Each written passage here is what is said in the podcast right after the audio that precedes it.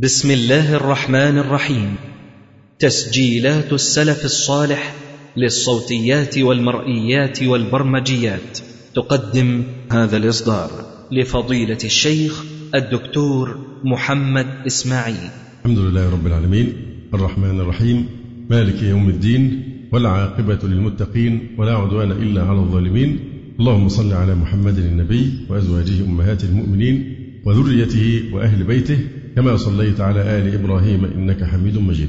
أما بعد فما زلنا في قرانة كلام معاصري آه، علماء الشيعة وآياتهم بكلام الأقدمين منهم. وهل هم يسيرون على نفس السنن أم أن هناك تغييرا؟ وانتهينا إلى الكلام على قضية الإمامة. والإمامة بإقرار المعاصرين كالنبوة وهي استمرار للنبوة أيضا بنفس تعبير علمائهم. وذلك هم أضافوها ركنا سادسا للدين. أركان الإسلام عندهم ليست خمسة لكن يضاف إليها الإيمان بالإيه؟ بالإمام ولذلك يضيفونها في الأذان. فالإمامة بإقرار المعاصرين كالنبوة واستمرار للنبوة أو تنصيب من الله كالنبوة. يعني أن الله سبحانه وتعالى لم يبعث نبيا فقط لكنه يبعث نبيا وإماما. وهي من أركان الإسلام عندهم. قال كاشف الغطاء وهو من المعاصرين. إن الشيعة زادوا في أركان الإسلام ركنا آخر وهو الإمامة. هذا باعتراف اللي هو محمد حسين الكاشف الغطاء. فهو يقول هنا في كتابه أصل الشيعة. وانتبهوا لهذه العبارة الخطيرة. يقول إن الشيعة زادوا زادوا في أركان الإسلام ركنا آخر وهو الإمامة. فهذا اعتراف صريح منه أن الإمامة زيادة من الشيعة على أركان الإسلام.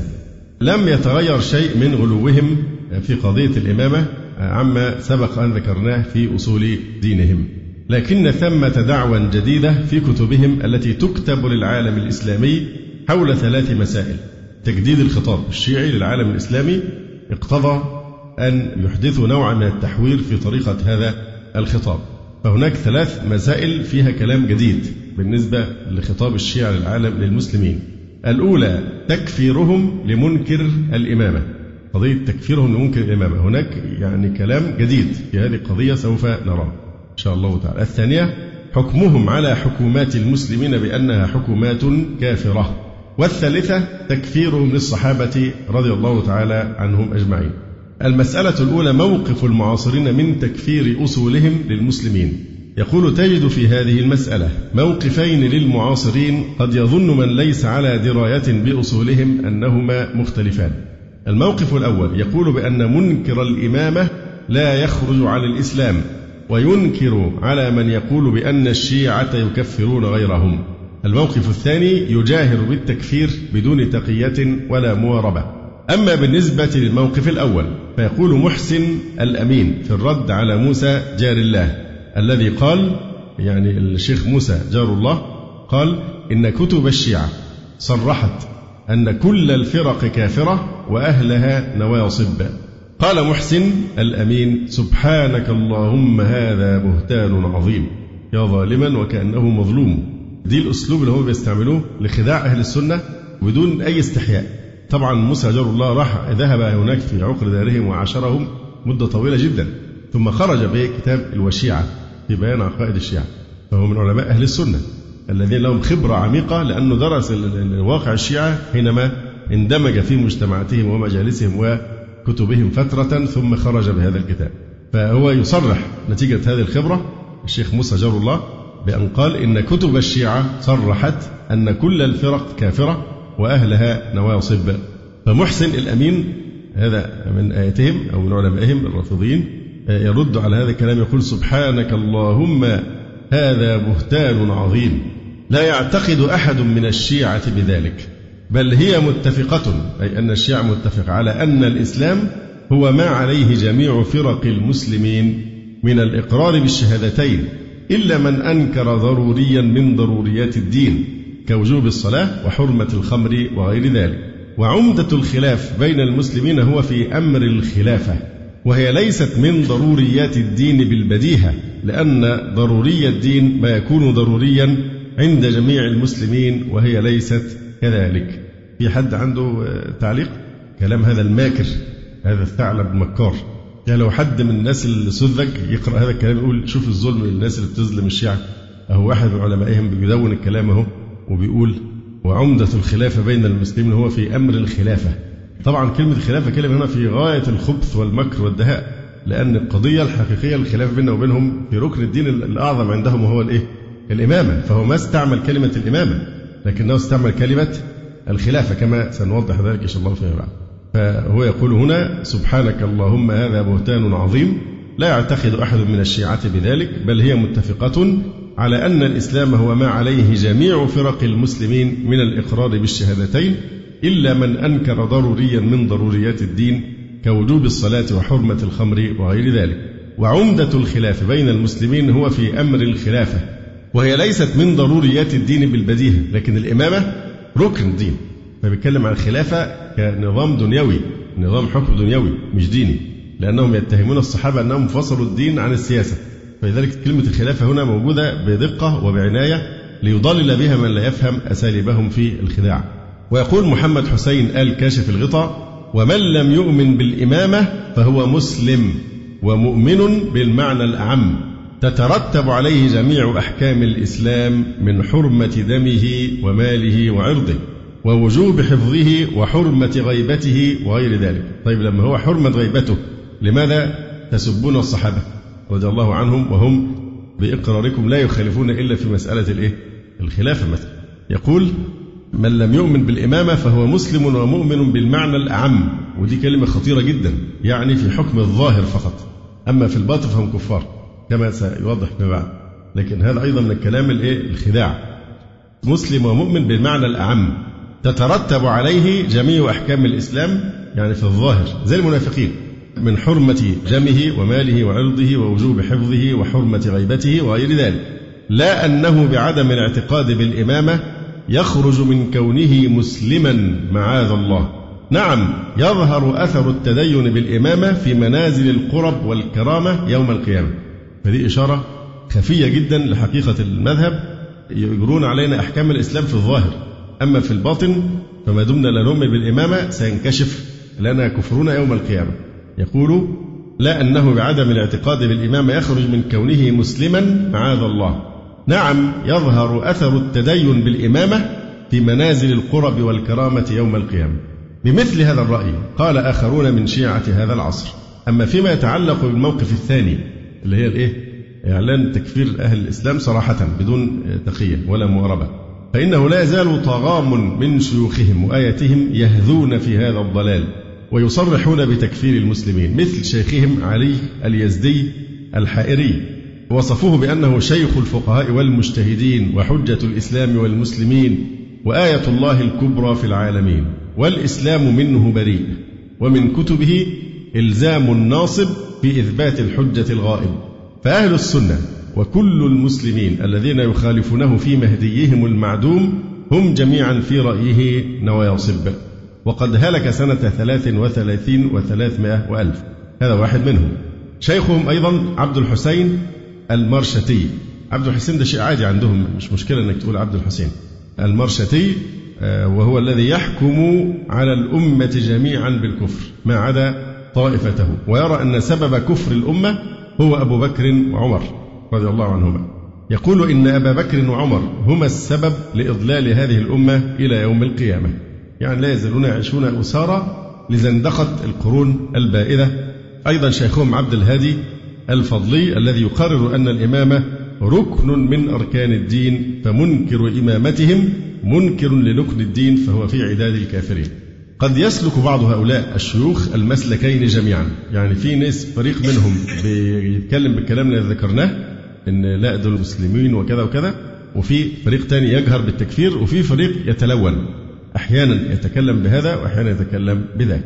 فيخرج تارة بوجه التكفير وحينا بالوجه الآخر حسب المناسبات والأحوال. وفي التقية متسع.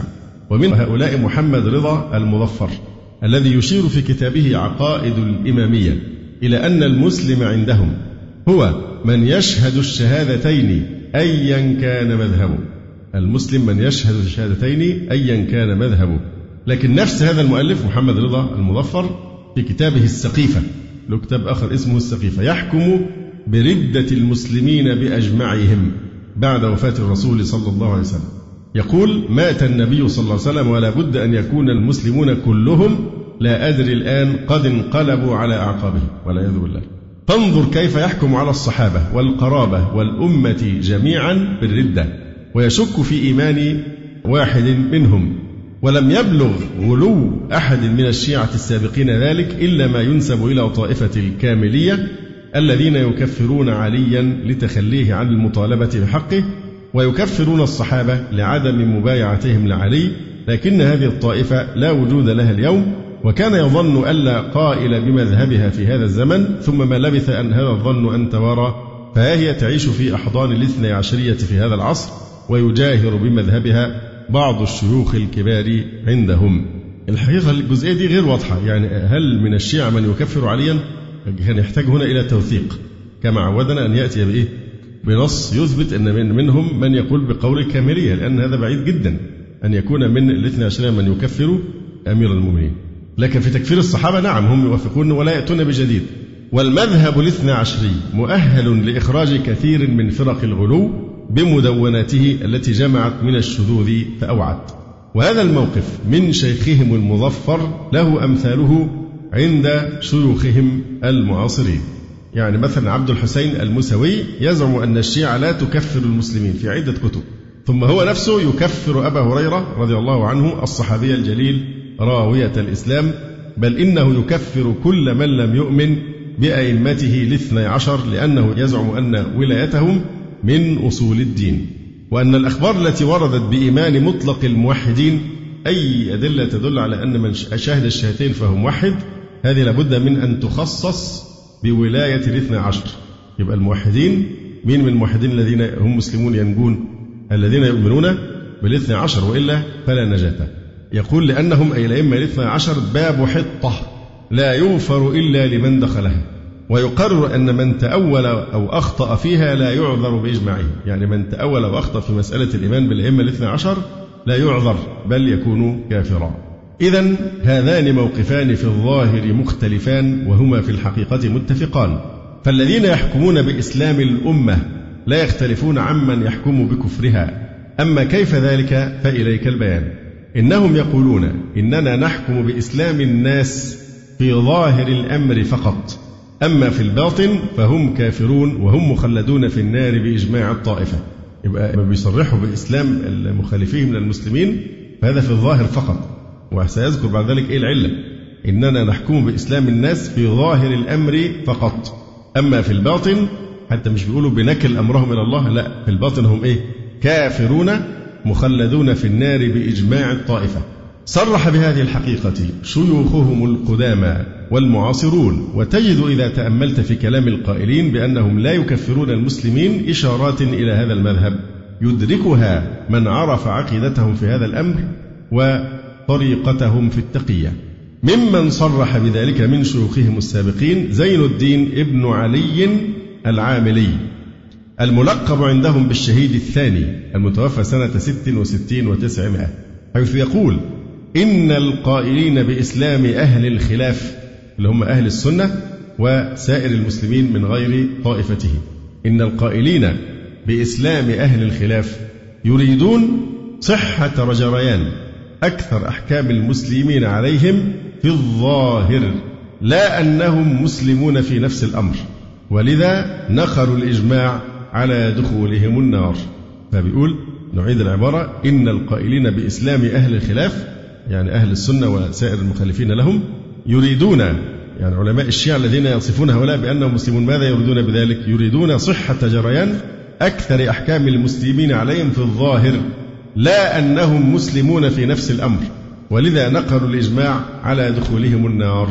ويقول كأن الحكمة في ذلك كأن الحكمة في الحكم عليهم بالإسلام ظاهرا هو التخفيف عن المؤمنين. طبعا وصف المؤمنين خاص بمين؟ مش بالرافضة. كأن الحكمة في ذلك هو التخفيف عن المؤمنين لمسيس الحاجة إلى مخالطتهم في أكثر الأزمنة والأمكنة. فعلشان يعني الأمور تمشي بسهولة لو كفروهم حتى هيعانوا كتير. لكن يعني لهم نحن نحكم لكم بالإسلام الظاهر لكن في الحقيقة يعتقدون أنهم في الباطن إيه؟ يعني كفار عشان الأمور تسير يعني. كأن الحكمة في ذلك هو التخفيف عن المؤمنين لمسيس الحاجة إلى مخالطتهم في أكثر الأزمنة والأمكنة. ويقول شيخهم المجلسي ويظهر من بعض الأخبار بل كثير منها أنهم في الدنيا أيضا في حكم الكفار. مش بس في الآخرة لا في الدنيا أيضا في حكم الكفار. انتبهوا لهذا يقول لكن لما علم الله أن أئمة الجور وأتباعهم يستولون على الشيعة وهم يبتلون بمعاشرتهم أجرى الله عليهم حكم الإسلام توسعة. فإذا ظهر القائم يجري عليهم حكم سائر الكفار في جميع الأمور. وفي الآخرة يدخلون النار ماكثين فيها أبدا مع الكفار. وبه يجمع بين الأخبار كما أشار إليه المفيد والشهيد الثاني. وهو دائما يدندنون بين وقت والتاني يحاولون دائما أن يوهموا أن من يفضح عقائدهم هم طائفة اسمها الوهابية. ويقولوا إيه؟ الوهابية دول مكفرتية دول بتوع التكفير. يعني بالذات موضوع التكفير ما فيش فئة في الدنيا تكفر مثل هؤلاء الضالين المارقين. ده هم تخصصهم تكفير. إذا كان بيكفروا الصحابة رضي الله تعالى عنهم الصحابة كلهم إلا خمسة أو ثلاثة. فما بالك بقى بكل أئمة الإسلام في كل عصور فضلا عن سائر الأمة؟ حتى هؤلاء الوهابية اللي هم بيقولوا عليهم بتوع تكفير تكفير بيكفر فئات معينة من الناس يأتون بأفعال شركية أو عقائد ضالة أو كذا. لكن آه، هؤلاء يحكمون على جميع المسلمين أهل السنة ومن خالفهم أيضا بالكفر كما رأينا. يقول شيخهم المجلسي ويظهر من بعض الأخبار بل كثير منها أنهم أي المخالفون السنة وغيرهم في الدنيا أيضا في حكم الكفار. ده الإسلام حكم ظاهري فقط لكن في الباطن هم كفار.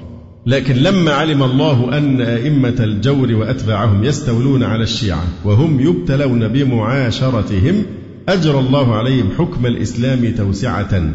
فإذا ظهر القائم يجري عليهم حكم سائر الكفار في جميع الأمور. وفي الآخرة يدخلون النار ماكثين فيها أبدا مع الكفار وبه يجمع بين الأخبار كما أشار إليه المفيد والشهيد الثاني. أما أقوال المعاصرين فيقول آيتهم العظمى شهاب الدين الحسيني المرعشي النجفي أصول دين الإسلام على قسمين قسم يترتب عليه جريان حكم المسلم وهو الشهادة بالوحدانية والشهادة بالرسالة يبقى ده يجري عليه حكم الإيه؟ المسلم وقسم يتوقف عليه النجاة في الآخرة والتخلص من عذاب الله والفوز برضوانه والدخول في الجنة فيحرم دخولها على من لم يعترف به ويساق إلى النار في زمرة الكافرين ويسمى هذا القسم بأصول الإيمان. ثم ذكر أن من هذا القسم الاعتقاد بالإمامة والاعتراف بالإمام. وقال إن الدليل على ذلك هو ارتداد جماعة من الصحابة بعد ارتحال النبي صلى الله عليه وسلم إلى الكفر. ومن المعلوم أنه لم يصدر بعد ارتحال النبي صلى الله عليه وسلم من الصحابة ما يصلح أن يكون موجبا للارتداد إلى الكفر ولم يعدلوا عن الشهادة بالوحدانية والنبوة غير أنهم أنكروا الإمامة. فبيحكم على الصحابة بالردة؟ بيقول مع أنهم كانوا يشهدون أن لا إله إلا الله وأن محمدا رسول الله لكن لم يقروا بالإيه؟ بالإمامة. فلذلك يحكم والعياذ بالله بردتهم رضي الله تعالى عنهم. بعد هذا البيان تنجلي سحابة التقية ويتضح أن حكم بعض شيوخهم المعاصرين على مخالفيهم بالإسلام إنما يعنون به الإسلام الظاهر كما اصطلحوا عليه. وأنت إذا تأملت كلامهم أدركت مغزاهم. فانظر إلى قول آل كاشف الغطاء. تجده أشار إلى هذا المذهب. كشف الغطاء فعلا. بقوله نعم يظهر أثر التدين بالإمامة في منازل القرب والكرامة يوم القيامة. ومع ذلك فقد اعتد بكلامه بعض المنتسبين لأهل السنة. بعض الناس السذج اللي هو لم يدرسوا حقيقة الشيعة ينخدعون بهذا الكلام ويقولوا شوف علماء بيقولوا إيه؟ إن إحنا مسلمين بيكفروناش ولا حاجة. أما محسن الأمين فإنه رمز لهذا المذهب الباطل في عدة جمل من كلامه كقوله الإسلام هو ما عليه جماعة الناس من الفرق كلها. فلا شك بأن من الفرق ما هو خارج عن الإسلام بالاتفاق ولكن يريد هنا مصطلح الإسلام عندهم. مصطلح الإسلام عندهم كما سيبين. وكقوله إلا من أنكر ضروريا من ضروريات الدين كوجوب الصلاة وحرمة الخمر. طب وكإيه تاني الاعتقاد بالإمامة. هي من ضروريات الدين. فالإمامة عندهم أعظم من وجوب الصلاة وحرمة الخمر كما تقدم بلا خلاف بينهم فنبه بالأدنى على الأعلى تقية. وما جابش سيرة الإمامة. لكن معروف قطعا أن الإمامة أخطر عندهم من الصلاة ومن أي تحريم الخمر إلى غيره. فبيقول لك دي من ضرورات الدين. فلا شك في ذلك أنه يكفر من لم يؤمن بالإمامة. أما قوله وعمدة الخلاف بين المسلمين هو في أمر الخلافة وهي ليست من ضروريات الدين فهذا فيه تقية قد لا يتنبه لها من يتعامل مع أساليبهم. ولهذا فات هذا على البعض. فهو هنا يعني الخلافة عند المسلمين لا مسألة الإمامة عندهم. ولذا عبر بالخلافة. وعند الشيعة الخلافة مختلفة تماما عن الإمامة. يقول أحد شيوخهم المعاصرين الإمامة تعني رئاسة دين والخلافة رئاسة دولة. الخلافة رئاسة دينية يعني منصب إيه؟ ديني الإمامة. زي النبوة وهي استمرار للنبوة وهي ركن الدين. أما الخلافة فدي مسألة دنيوية رئاسة دولة. كما فهم من النصوص الواردة كما يقول محمد علي الحسني في ظلال التشيع. ولذلك قالوا إن إمامة علي بدأت بعد وفاة الرسول صلى الله عليه وسلم. هذه عقيدتهم إن إمامة علي بدأت بعد وفاة الرسول عليه الصلاة والسلام. دي شيء ما في عندهم شك فيه. لكن أبو بكر وعمر وعثمان غصبوا من إيه؟ من علي الخلافة لكن عند الله الخليفة كان بعد وفاة الرسول عليه الصلاة والسلام هو مين علي بن أبي طالب رضي الله تعالى عنه. وقالوا إن الصحابة في خلافتهم فصلوا الدين عن الدولة. فلما يقولوا الخلافة يبقى يقصدون هنا إيه؟ حكم سياسي حكم دنيوي رئاسة دنيوية. لكن الإمامة منصب إلهي مقدس ديني. وهم يوجبونه على الله. يعني نصب الخليفة أو نصب الإمام واجب والعياذ بالله على الله سبحانه وتعالى. وهذا في غاية سوء الأدب والانحراف. يعني يوصف شيء بأنه واجب على الله. تعالى الله عما يقول الظالمون علوا كبيرا. هذا فيما يتعلق بالمسألة الأولى. فيبقى صادق جدا أو ساذج اللي يصدق إن الشيعة لما يقولوا إن إيه نحن نحكم عليها لكل من شهد الشهادتين بالإسلام إلى آخر هذا الكلام. هنا بهذا الكلام يتضح أن هذا أسلوب من أساليب التقية وتوزيع أدوار. أحيانا واحد يتكلم بالطريقة التقية والثاني يتكلم بطريقة في غاية الصراحة. وإذا رددناهم إلى أصول دينهم وكتبهم سوف نجد النصوص قاطعة بتكفير أهل الإسلام وأهل السنة خصوصا. إذا ماذا عن المسألة الثانية وهي موقفهم من الحكومات الإسلامية؟ لما قال الشيخ موسى جار الله إن الشيعة تعتبر الحكومات الإسلامية وقضاتها طواغيت. حكومات إسلامية من أول الخلافة الراشدة أبو بكر وعمر بل بالعكس ده الخلافة الراشدة في الأول دي هي أسوأ الحكومات في التاريخ عندهم. أبو بكر وعمر وعثمان وكل خلفاء الدولة الأموية كل خلفاء الدولة العباسية والعثمانية إلى أن يقوم المهدي. كل هؤلاء يعتبر طواغيت والقضاة الذين يحكمون هم أيضا طواغيت. لما قال الشيخ موسى جار الله إن الشيعة تعتبر الحكومات الإسلامية وقضاتها طواغيت أجابه أحد آيات الشيعة بقوله الطواغيت من الحكومات وقضاتها عند الشيعة إنما هم الظالمون الغاشمون المستحلون من آل محمد ما حرم الله ورسوله صلى الله عليه وسلم. أما غيرهم من حكومات الإسلام الظالمين دول أساسا مين؟ أولى الناس بوصف الظالمين مين؟ خلافة الراشدة. أبو بكر وعمر وعثمان دول أكثر ناس يوصفون بالظلم. من عندهم ظالمون أيضا لكن مش في نفس هذه يعني الدرجة. يقول أما غيرهم من حكومات الإسلام. شوف الكلام بقى هنا.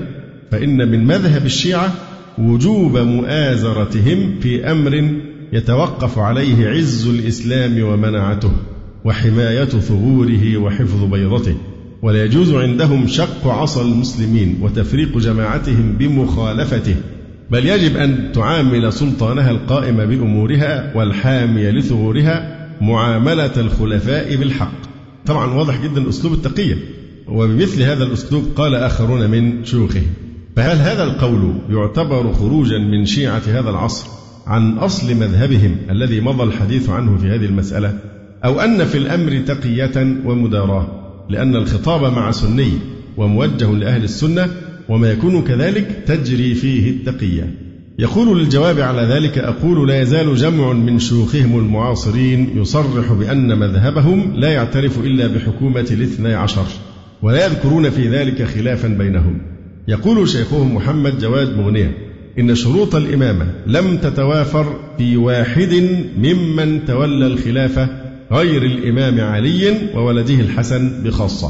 من جاء بعدهما كذا فمن الطبيعي إذا كما يقول ألا يعترفوا بإمامة أي حاكم غير علي وأبنائه وأن ينظروا إليهم نظرهم إلى من غصب أهل البيت حقهم الإلهي ودفعهم عن مقامهم ومراتبهم التي رتبهم الله فيها. وكان الحاكم يرى في الشيعة العدو اللدود والحزب المعارض لحكمه.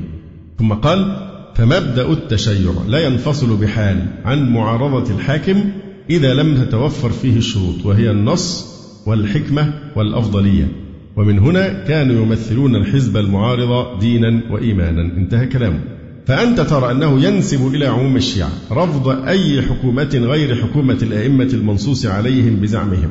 ولذلك يحكمون بهذا الحكم حتى على الخلافة الراشدة وخلافة النبوة. يقول شيخهم الصادقي وهو ممثل الحوزة العلمية في النجف يقول الخلفاء الثلاثة شركاء في التآمر على الإسلام والعياذ بالله. يقول الخلفاء الثلاثة شركاء في التآمر على الإسلام. ويقول شيخهم الآخر تلاعبت الأيادي الأثيمة بالإسلام والمسلمين من الحكام والحاكمين منذ وفاة النبي الكريم محمد صلى الله عليه وآله وسلم. كما أنهم يرون أن حكم الأمة الإسلامية بيد الغائب المنتظر. يعني هم بيرون أن بداية إمامة علي بدأت متى؟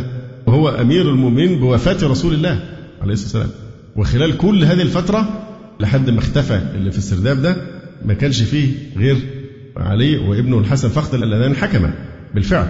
لكن بعد كده انتقلت الخلافة لمين؟ إلى أئمتهم الأحد عشر. لحد ما جه الإمام ال 12 وبرضه هو من ساعتها هو يعني مش مسلمين من غير خليفة من غير أمير المؤمنين. في أمير المؤمنين هو مين؟ الذي لم يخلق ولم يولد أصلا اللي هو مختبئ في السرداب فهو بيعتقد لا إحنا ما فيش تناقض في تعبير أدق في إمام موجود وإذا لم يوجد لساخت الأرض وانتهت الحياة اللي هو مين؟ اللي مختبئ في السرداب. ففي حاكم فعلي اللي هو في السرداب ده الإمام يعني. كما أنهم يرون أن حكم الأمة الإسلامية بيد الغائب المنتظر وكل من تولى الحكم سواه فهو غاصب. طيب ما يطلع طيب من السرداب؟ لا يبقى في السرداب وكمان اللي يحكم غيره يبقى إيه؟ غاصب.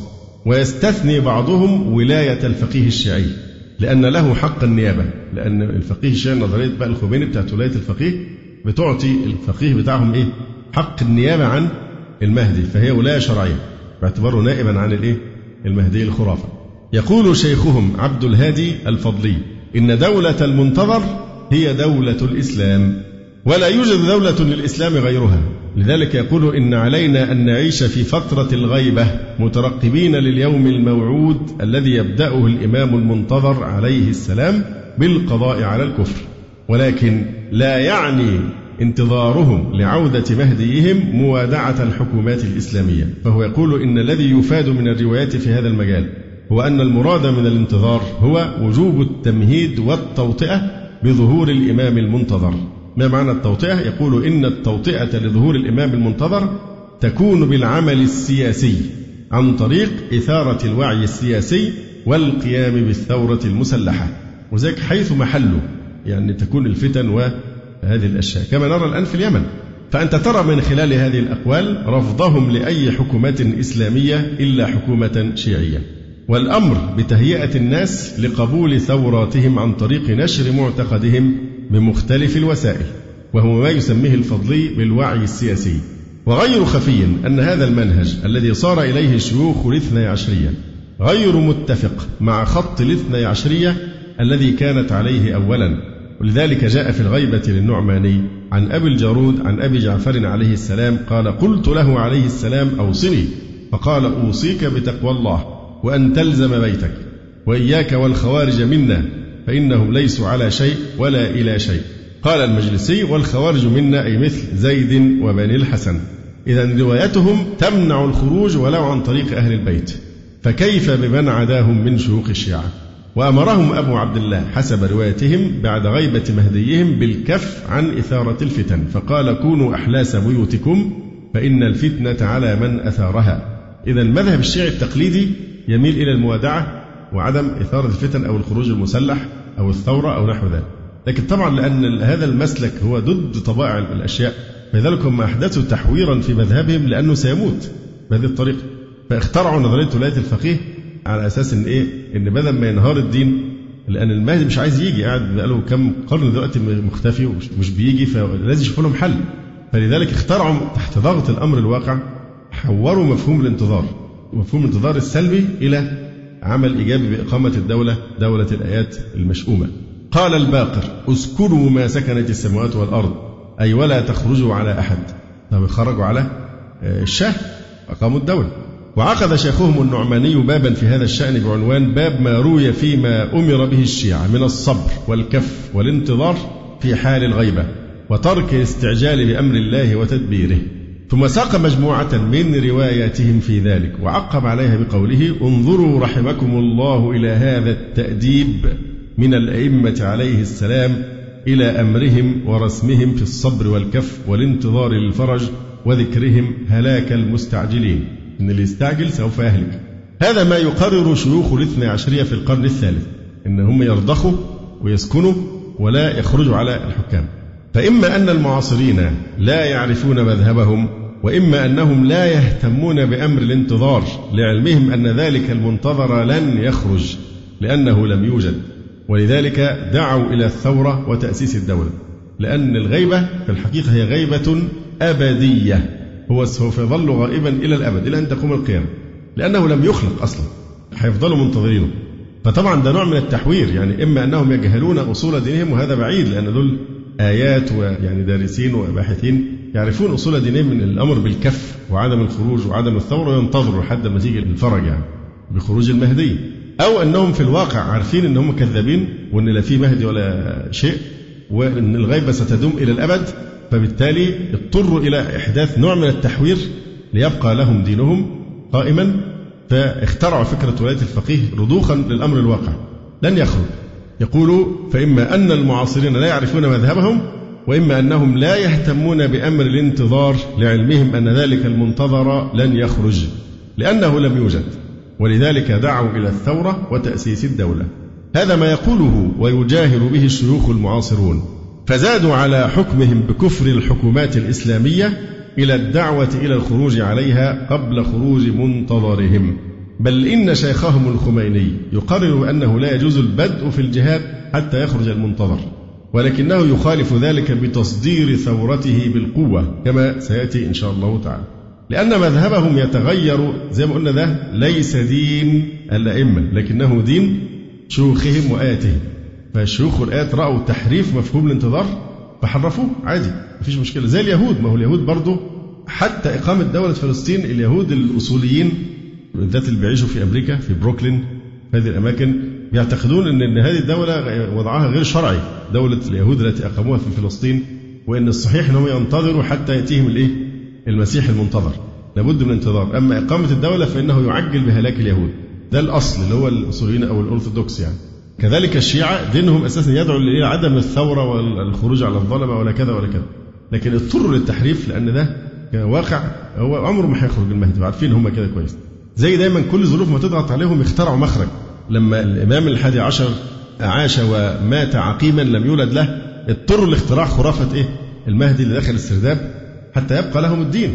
كل شيء بيكون حسب إيه؟ يعني الحاجة أم الاختراع. كل ما تحصل ضغط عليهم يخترعوا. طبعا إحنا تتبعنا نماذج كثيرة جدا من هذا التفاعل مع ضغط الواقع بإيجاد بدع جديدة زيادة في الضلال والابتداع. يقول فمذهبهم يتغير حسب الأحوال والظروف وهو تابع لأهواء الشيوخ.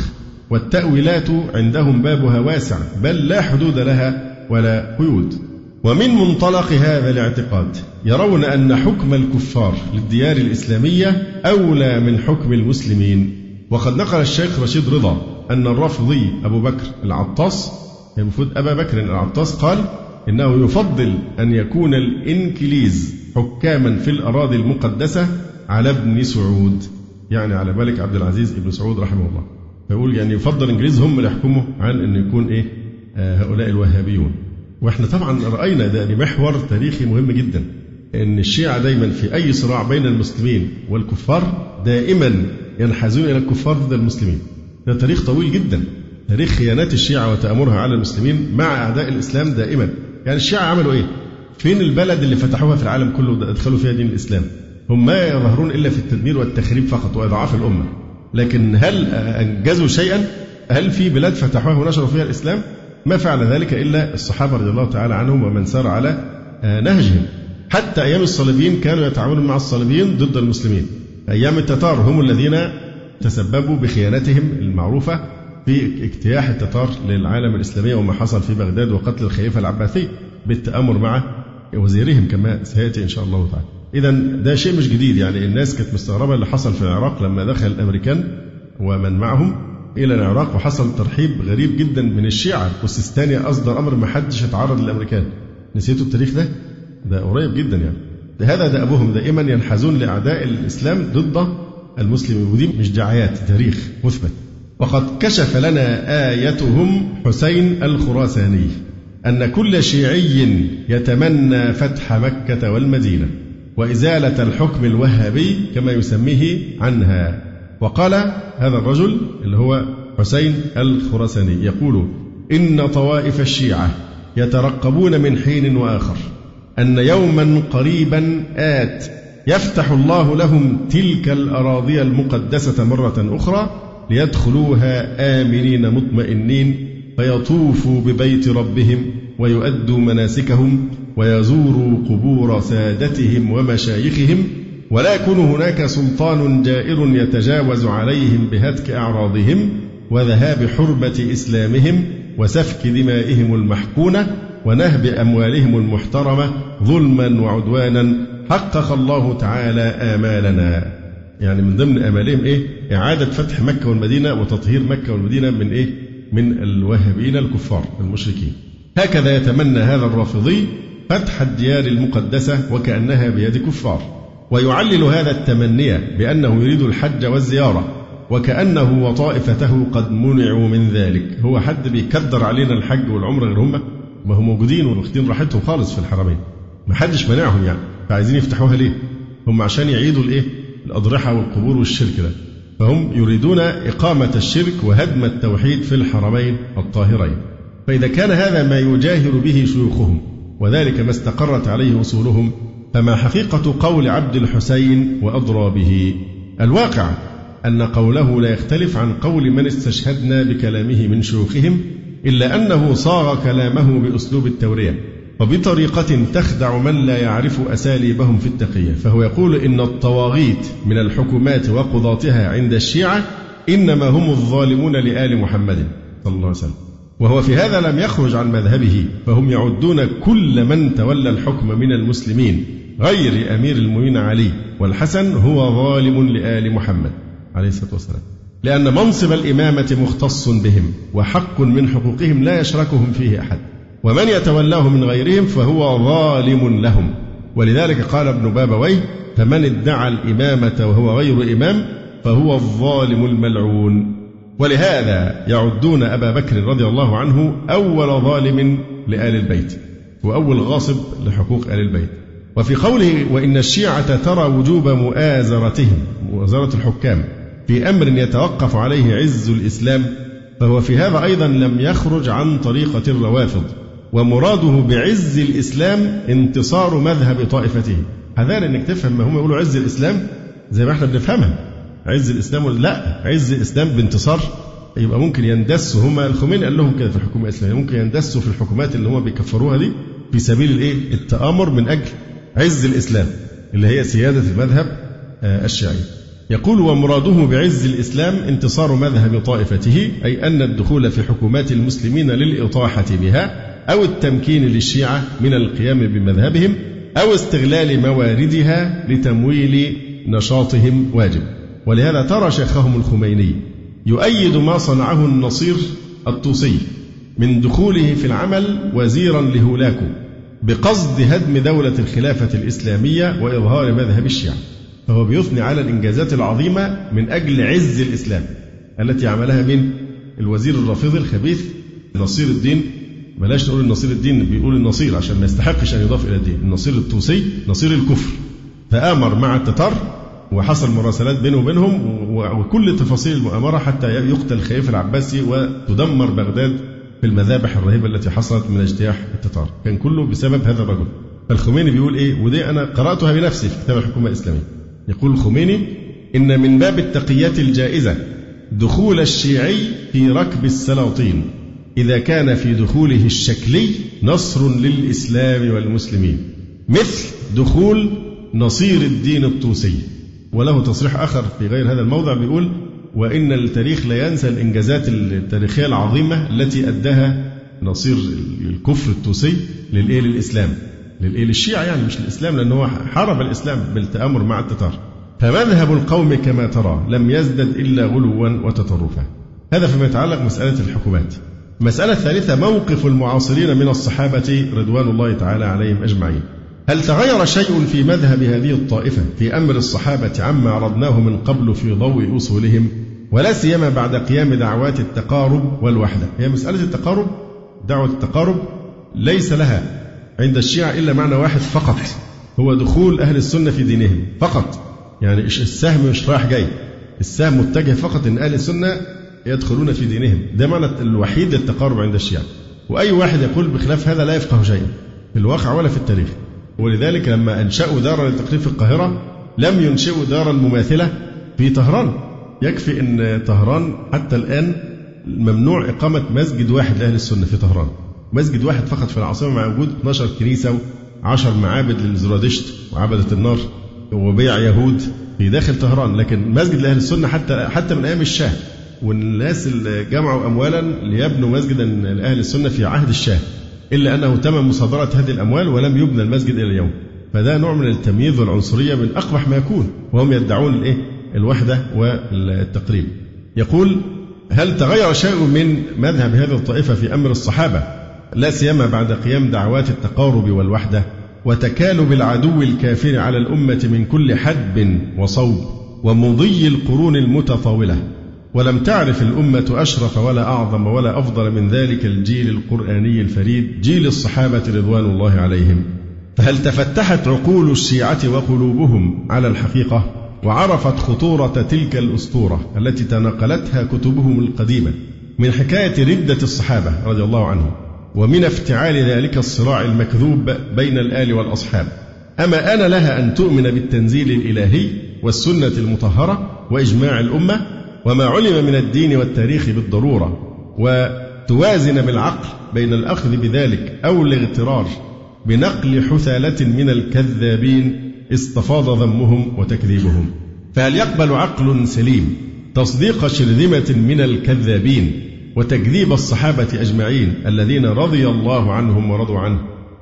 إن تلك الصفحات السوداء التي تتضمن الطعن واللعن والتكفير لأولئك الصحب العظام وهم الذين تلقوا هذا الدين ونقلوه لنا. هي في الحقيقة طعن في دين الإسلام ورسول الإسلام صلى الله عليه وسلم. وإن على الصادقين المخلصين من الشيعة وهم يريدون التقارب مع المسلمين أن يعلنوا براءتهم من تلك الأقوال الشاذة الملحدة التي تتناول خيار صحابة رسول الله صلى الله عليه وسلم باللعن والتكفير ويبين لأقوامهم أولا وللمسلمين عامة أن تلك الروايات والأقوال هي آراء لبعض الطوائف المنحرفة الضالة القديمة يبوؤون بإثمها وإثم من تبعهم فيها إلى يوم القيامة حتى يزيلوا تلك النفرة التي سكنت في قلوب أهل السنة منذ أقدم العصور إلى الآن. مش عايزين منهم غير بس يوقفوا اللعن والسب وتكفير الصحابة. يسكتوا يعني يضمروا هذا الغل في قلوبهم لا يجهروا به لا يؤذون في أصحاب نبينا صلى الله عليه وسلم ورضي الله تعالى لا يستطيعون. لا يمكن لأن السب واللعن عبادة مقدسة عالية المقام. يعني عندهم أفضل من التسبيح والتكبير والتهليل أن تنشغل بسب الصحابة لا سيما العشر المبشرين بالجنة والخلفاء الراشدين رضي الله تعالى عنهم. يقول وإن أجدى طريق لإزالتها. هو بيان أنهم لا يعتقدون صحة تلك الآراء التي يستوحش منها المؤمنون في كل بقاع الأرض. فأي مؤمن صادق الإيمان يعلم أن فرقة من الفرق تدين بلعن صديق هذه الأمة رضي الله عنه. الذي لو وزن إيمانه بإيمان الأمة لرجح بها أو فاروقها الذي لم يفر في الإسلام فريه أحد. ثم بعد ذلك يقبل على دراسة مذهبها إلا إذا أوتي قدرة فكرية خاصة. يعني لا شك هتحدث نفورا شديدا من هذه الفرقة اللي بتكفر أبا بكر وعمر رضي الله عنهم. وأي مؤمن يثق بآراء هذه الطائفة إذا كان يعلم أنها تدين بهذا اللعن؟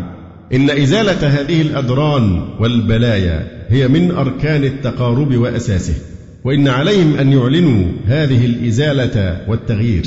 وإذا كانوا صادقين في رغبتهم في التآلف مع المسلمين وليس الأمر مؤامرة لنشر معتقدهم في ديار السنة. فماذا يقول شيعة العصر الحاضر في هذه المسألة؟ لقد خرج من شيعة العصر الحاضر رجل يدعى أحمد الكسروي. رجل هداه الله للإيمان والإسلام وهو أصلا شيعي رافضي ثم هداه الله للحق. فأعلن عقيدته وانتهى الأمر بقتله. بعدما استجاب له آلاف من الشباب الإيراني وتأثروا بدعوته لإحداث هذا التصحيح بداخل المذهب المخرب هذا. فهذا الرجل أحمد الكسروي رحمه الله تعالى قال عنه الأستاذ محمود الملاح. بأنه لم يظهر في عالم الشيعة أي الرافضة يعني أحد في عياره منذ ظهر اسم شيعي على وجه الأرض. وقد عمل أستاذا في جامعة طهران كما تولى عدة مناصب قضائية. اكتشف الكسروي بطلان مذهب الشيعة حول الصحابة رضي الله عنهم وتخلص من تلك الأساطير التي وضعتها تلك الزمرة الحاقدة حول الصحابة وارتدادهم لمخالفتهم النص على إمامة علي رضي الله عنه كما يزعمون. وبين ضلال طائفته في هذا المذهب. فيقول وهو شاهد من أهلها وشهد شاهد من أهلها ماذا يقول الكسروي وهو من, من داخلهم؟ يقول رحمه الله وأما ما قالوا عن ارتداد المسلمين بعد موت النبي صلى الله عليه وسلم إلا ثلاثة أو أربعة منهم فاجتراء منهم على الكذب والبهتان. فلقائل أن يقول كيف ارتدوا وهم كانوا أصحاب النبي صلى الله عليه وسلم.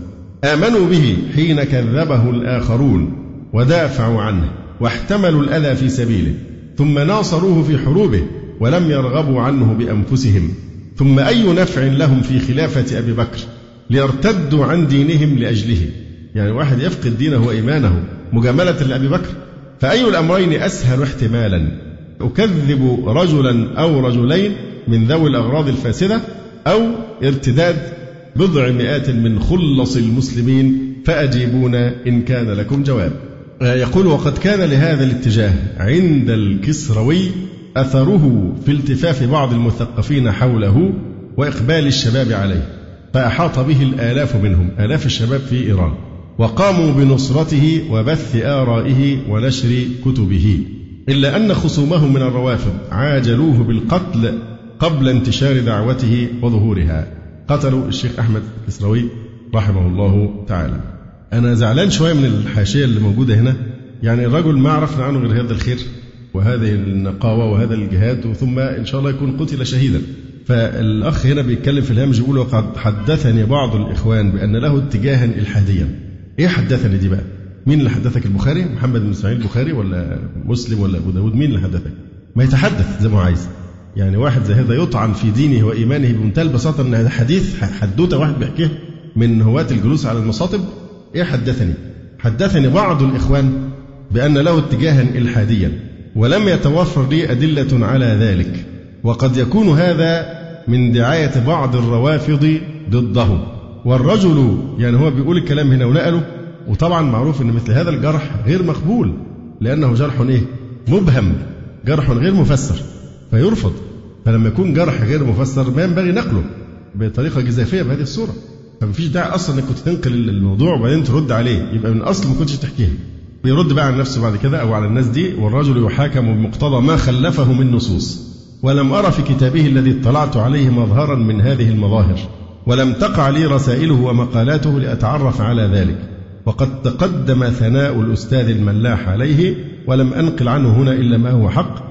وقد لاقت دعوته تلك رواجا في المجتمعات الشيعية.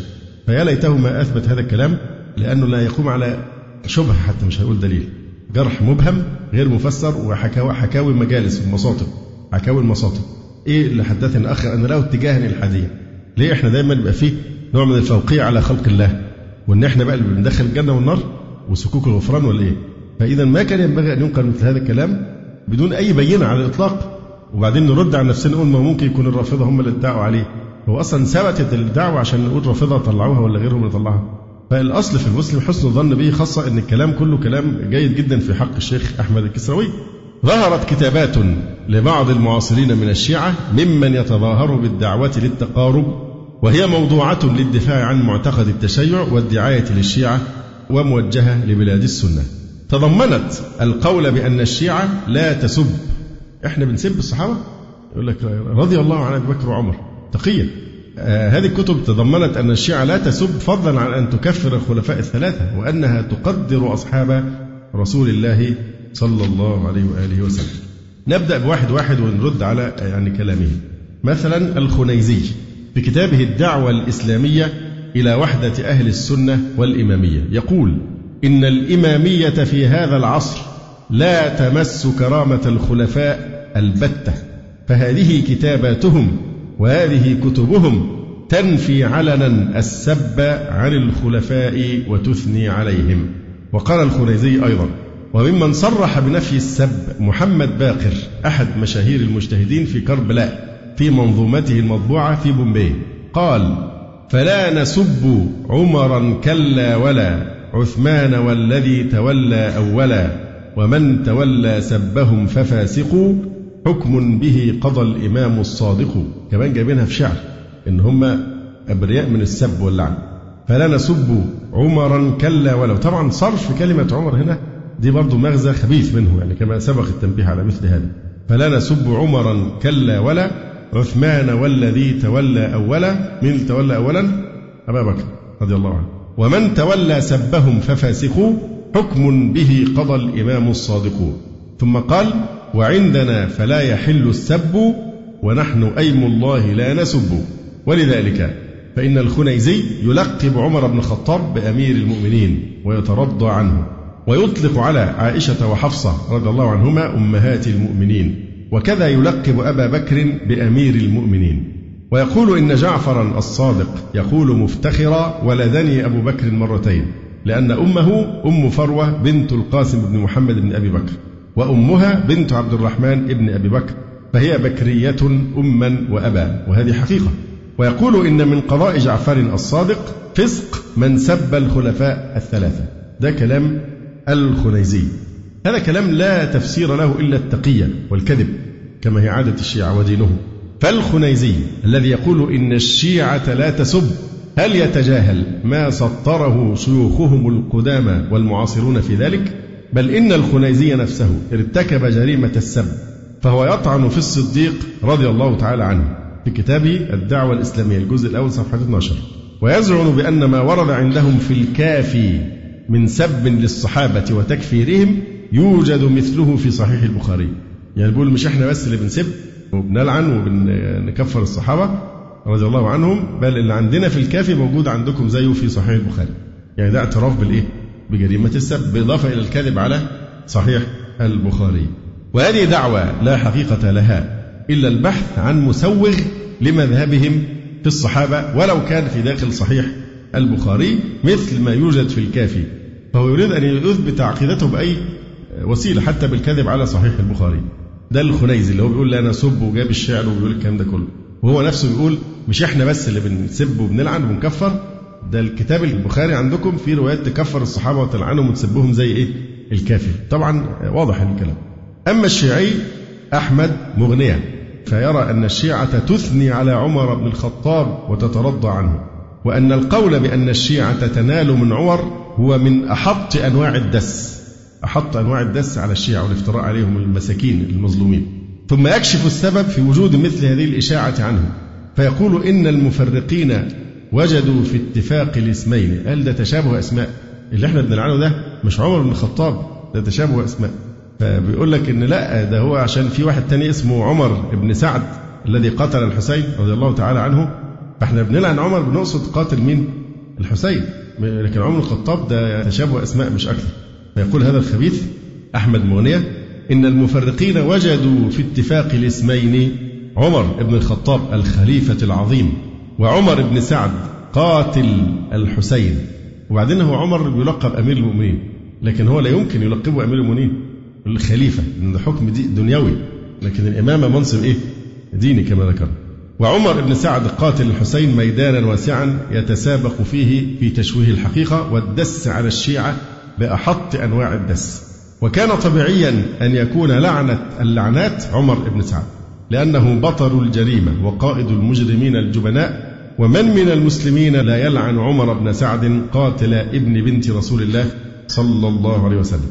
إن أولئك الآثمين المفرقين استغلوا كلمة عمر وقالوا إن الشيعة تنال من خليفة النبي عمر بن الخطاب رضي الله عنه.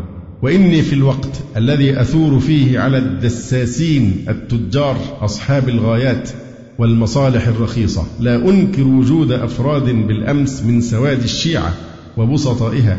لا يفرقون بين هذين الاسمين. بل لا يعرفون أن في دنيا التاريخ الإسلامي عمرين تقيا وشقيا. فهو يرى أن وجود هذا التشابه في الأسماء واستغلال المفرقين من الأعداء لذلك ووجود بعض عوام الشيعة في الماضي الذين لا يفرقون بين العمرين. كل ذلك ساعد على نسبة سب عمر إلى الشيعة. أما كتب الشيعة وشيوخها فهي بريئة من هذه التهمة لأنها ترى فيه الخليفة النقي العظيم خليفة رسول الله صلى الله عليه وآله وسلم. هذا الرجل الذي يرى أن الشيعة إنما تلعن عمر بن سعد لا عمر بن الخطاب وإنما وقع الوهم في التشابه في الأسماء فهل خفي عليه أن عمر بن الخطاب قد تعرض للعن والتكفير في كتب الشيعة المعتمدة؟ وعلى رأسها الكافي والبحار وتفسير القمي والعياشي وغيرهما كما سلف نقل ذلك فلا حاجة لإعادته. وهل غاب عنه أن شيعة العصر الحاضر أيضا لا يزالون على هذا النهج يتخبطون كما رأينا من صاحب الغدير والسقيفة والإسلام على ضوء التشيع وغيرهم كلهم بيلعنوا عمر رضي الله عنه بل هو أبغض واحد إليه. بل إن من يلهج بالدعوة للوحدة الإسلامية منهم لا يزال في هذا الضلال يهذي ويفتري. فهذا آيتهم محمد الخالصي من كبار مراجع الروافض في العراق وممن يتزعم الدعوة إلى الوحدة الإسلامية بين السنة والشيعة. يشكك في إيمان أبي بكر وعمر رضي الله عنهما فيقول وإن قالوا إن أبا بكر وعمر من أهل بيعة الرضوان الذين نص على الرضا عنهم القرآن في قوله لقد رضي الله عن المؤمنين إذ يبايعونك تحت الشجرة قلنا لو أنه قال لقد رضي الله عن الذين يبايعونك تحت الشجرة لكان في الآية دلالة على الرضا عن كل من بايع لكن لما قال لقد رضي الله عن المؤمنين إذ يبايعونك فلا دلالة فيها إلا على الرضا عمن محض الإيمان. فهو بيحاول يعني يذهب هذه الكرامة في نص القرآن الكريم عن أبي بكر وعمر. ما قالش لقد رضي الله عن الذين يبايعونك تحت الشجر فهو هنا بيستدل بإيه؟ بيستدل بنفس الدعوة والدعاوى يستدل لها ولا يستدل بها فهو يدعي أن أبا بكر وعمر ليس من أهل الإيمان ويدلل عليها بهذا الفهم السقيم محاولة إفساد معنى الآية فبيقول إن ربنا قال لقد رضي الله عن المؤمنين لكن لو قال لقد رضي الله عن الذين يبايعون تحت الشجرة لشملت أبا بكر وعمر لكن لما قال لقد رضي الله عن المؤمنين وبما أن أبا بكر وعمر غير مؤمنين فهم لا يدخلان في الآية. طب وأنت من أين أثبتت هذه الدعوة؟ من أين لك أنهما غير مؤمنين قاتلك الله. معنى هذا أن أبا بكر وعمر لم يمحض الإيمان فلم يشملهما رضا الله في زعم هذا الرافضي. وهل هناك فهم أسقم من هذا الفهم الذي يجعل وصفهم بالإيمان على خروج خيارهم من الإيمان؟ لقد رضي الله عن المؤمنين فوصفهم بالمؤمنين فبيجعل نفس الآية دليل على خروج أفضل المؤمنين على الإطلاق من صفة الإيمان. ولهذا الخالصي أمثاله من روافض العصر الحاضر. فهل خفي ذلك على أحمد مغنية أو أراد خداع أهل السنة؟ الله أعلم بالحقيقة والتقية بلية الشيعة ومصيبتها. ننتقل إلى أحد روافض العراق. لجأ إلى مصر لنشر التشيع الرفاعي. وأنشأ جمعية لهذا الغرض سماها جمعية أهل البيت. وسمى نفسه بإمام الشيعة في جمهورية مصر العربية على الرغم بأنه لا يوجد في مصر شيعة بعد جهود البطل العظيم صلاح الدين الأيوبي رحمه الله تعالى. ولذلك أن أحمد راسم النفيس الخبيث يعني لا يستطيع حتى يستعمل التقية لأنه حقده على صلاح الدين الأيوبي زي السم كده كما يجري في دم الحية. أحمد راسم النفيس يلعن صلاح الدين الأيوبي ويكفره ويقول إن هو قضى على الشيعة في مصر وإن هو أغلق الأزهر مئة عام. دي طبعا كانت مرحلة انتقالية لابد كان فيها من تطهير الأزهر من الكفر لأن الدولة العبيدية ملاحدة الدولة العبيدية الفاطمية ملاحدة وأن هذا الفضل العظيم لصلاح الدين الناس لا تلتفت إليه مع خطورته. يعني الناس تنظر فقط لموقعة حطين ولإنجاز صلاح الدين الأيوبي رحمه الله تعالى في تطهير بيت المقدس من الصليبيين. لكن لا يقل عن هذا الإنجاز الثورة الثقافية التي قادها في مصر حيث قضى على الدولة الملحدة العبيدية وأعاد مذهبا هو أقرب طبعا لمذهب أهل السنة مذهب الأشاعرة من من دين هؤلاء الرافضة. المساكين اللي كانوا أيام حسن نصر بيقولوا صلاح الدين بيعود من جديد في شكل آه، الشاطر حسن حسن نصر. فيقول لك صلاح الدين صلاح الدين هو بيكفر صلاح الدين. ومن أشد الناس بغضا إلى قلبه صلاح الدين الأيوبي. فهو بيكفر صلاح الدين الأيوبي أساسا يعني. المهم هذا الرجل الذي لجأ إلى مصر لنشر التشيع وأنشأ جمعية لهذا الغرض سماها جمعية أهل البيت. سمى نفسه إمام الشيعة في جمهورية مصر العربية. على الرغم بأنه لا يوجد في مصر شيعة بعد الجهود العظيم صلاح الدين الأيوبي.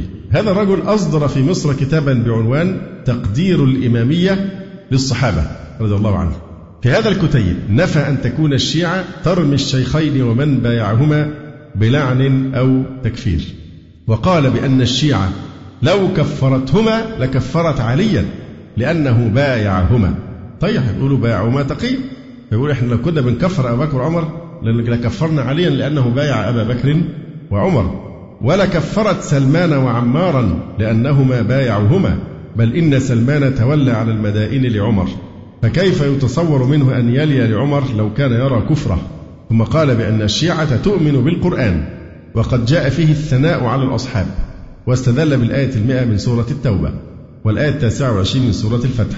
ثم أردف ذلك ببعض ما جاء في نهج البلاغة والصحيفة السجادية من الثناء عليهم.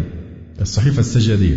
نقل بعد هذا أقوال بعض شيوخهم المعاصرين في مدح الصحابة واستدل بقول باقر الصدر إن الصحابة بوصفهم الطليعة المؤمنة والمستنيرة كانوا أفضل وأصلح بذرة لنشوء أمة رسالية. حتى إن تاريخ الإنسان لم يشهد جيلا عقائديا أروع وأنبل وأطهر من الجيل الذي أنشأه الرسول القائد صلى الله عليه وسلم. ثم ختم حديثه عن هذه المسألة بقوله إن من ينسب إليهم ذلك إلا من ينسب للشيعة أنهم يسبون الصحابة فهو إما أن يكون خصما سيء النية وإما لم يطلع على مذهب الشيعة إلا من خلال كتب خصومها. ولم يتمكن من الاطلاع على كتب أصحاب المذهب نفسه يا سلام نشوف بقى الرد على هذا الرجل اللي هو الرفاعي اللي بيقول إن الشيعة تقدر الصحابة وأن من نسب إلى الشيعة خلاف ذلك فهو خصم سيء النية. فهل يخفى عليه أن الذي نسب إلى الشيعة هذا المذهب، مين اللي نسب للشيعة هذا المذهب؟ كتبهم المقدسة. الذي نسب إلى الشيعة الشتم واللعن والسب وكل الضلال ده مش من أهل السنة، الذي نسب إلى هذا إلى الشيعة كتبهم التي يقدسونها والذي سجل عليهم هذا العار هو مشايخهم أمثال الكليني والقمي والعياشي والمجلسي. وليس خصما سيء النية أو جاهلا بما في كتبهم. والرفاعي نفسه قد رجع في كتيبه الذي سماه تقدير الإمامية للصحابة. لكن هو إيه؟ تغيير الشكل من شان الأكل زي ما بتوع الشام بيقولوا. يعني هو جاي مصر بقى لاجئ سياسي وبيعين نفسه إمام على شيعة مصر فتغيير الشكل من شان الأكل. عشان الأكل العيش.